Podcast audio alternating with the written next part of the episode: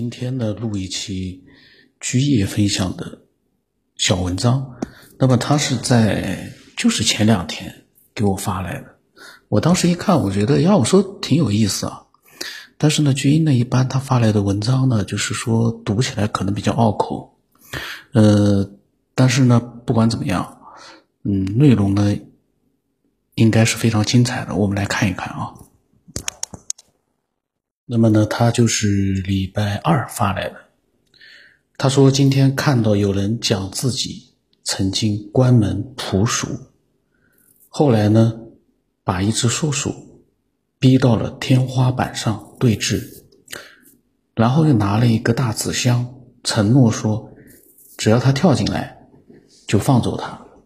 那么这只树鼠呢立刻跳下来，然后他呢也履行承诺，从此呢家里面的鼠患就绝迹了。这个是居业写的，说他看到的，呃，不知道是文章还是视频啊。然后呢下面呢就是他开的脑洞，他说哦，主人如果是真的和硕鼠达成了协议，那么硕鼠应当不是用解读人类语言的方式来识得要义的，因为人类自己都存在语言不通的问题。那么他说，但是如果说硕鼠是直接领会到了意念，那么主人对他对着他默想就好了，何必要局限为他听不懂的声音符号呢？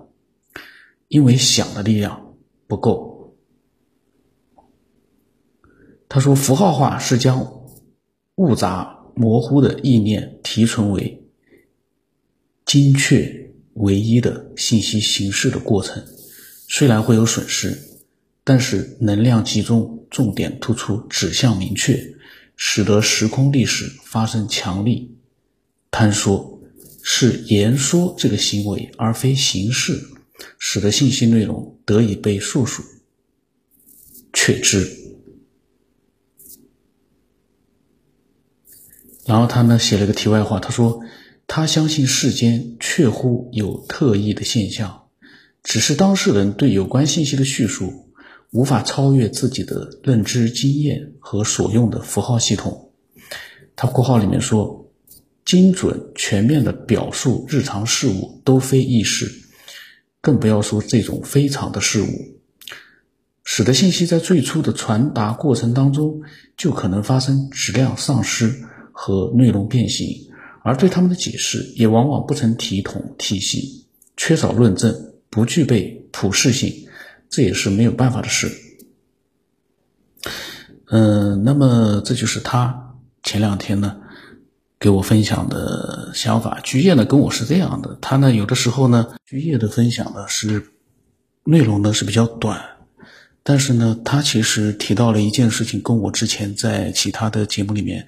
讲到的其实是一个意思，就是说我们的语言描述，比如说很多人跟我讲到他们的一些特异的经历，虽然他们的经历也不同，但是如果说啊，打个比方，他们遇到这是同样一个经历，不管是真的，现在因为是深夜啊，就不讲那些比较灵异的事情，还是挺毛骨悚然的。那么就是说呢，很多嗯亲历者他们在描述自己经历的事情的时候呢，所描述的和他们真正经历的当时的情景其实是有很大的，就是或多或少，有的人多一点，有的人少一点，都有偏差。而我们呢，在这样本来描述就不是很准确的这样的一个分享基础之上呢，我们要明白一点，我们仅仅是在他描述的这个内容里面做一个自己的思索。其实他所描述的这个内容，可能离实际发生的事件相差很远都有可能。就是我们的语言嗯，其实在描述一个事情的时候呢，说句实话呃，往往是不能完全准确的描述清楚。但是他刚才的内容啊，其实并不是这么简单，因为他的这篇文章呃，这个短短的这这些字啊，其实我上次他发来的时候我就看了一遍，但是呢我里面有些内容呢其实我没有完全的弄明白，可能有的人会说这么简单的内容你都没弄明白，呃，确实，因为觉音的其实他写的文字呢，有的时候呢，嗯、呃，你要稍微仔细看一看，可能才能明白他的一个准确的意思。说句实话啊，从描述的用文字来描述一个事物的这样的一个嗯基础之上啊，从这这个这样的就是一个描述的这样的一个水平来看，觉音的它的一个还原度。他的一个描述的准确度是我见到的人里面算是非常非常精确的，因为很多人包括我自己，呃，我为什么有的时候在节目里面话很多，那是因为我不能很干脆的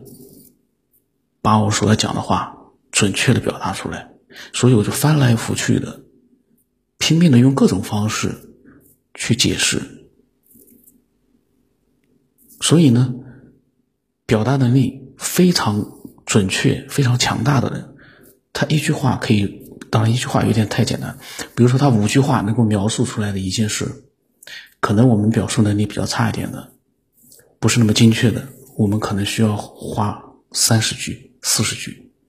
就显得比较啰嗦，但是呢也无伤大雅，因为只要你不管你用多少句，只要你把它能够描述的清楚了，把你的想法描述的嗯，让对方听明白了就可以了。那么今天呢，因为他这个内容呢，说句实话，嗯，其实挺值得大家去思考。那么具体的内容呢，大家可以再回去再再去看一看，到底他讲一些什么样的内容。我念完了，我就有点忘了，我这个记忆力啊。七秒都不到，念完就忘了。那么期待更多的人分享自己的各种各样的想法。刚才呢，我又将把这个觉音发来的内容我又看了一遍，我又仔细的看了一遍。说句实话，觉音呢他发来的内容呢，每一次呢都有一点让人觉得呢很难精确的弄明白他到底是讲了些什么，确实是高深莫测啊。可能很简单啊，可能我人为的把它给复杂化了，但是嗯，不知道其他的听众啊，在听了这一集的内容之后，会不会有自己的一些想法？嗯，都可以把它分享过来，我是弄不明白了。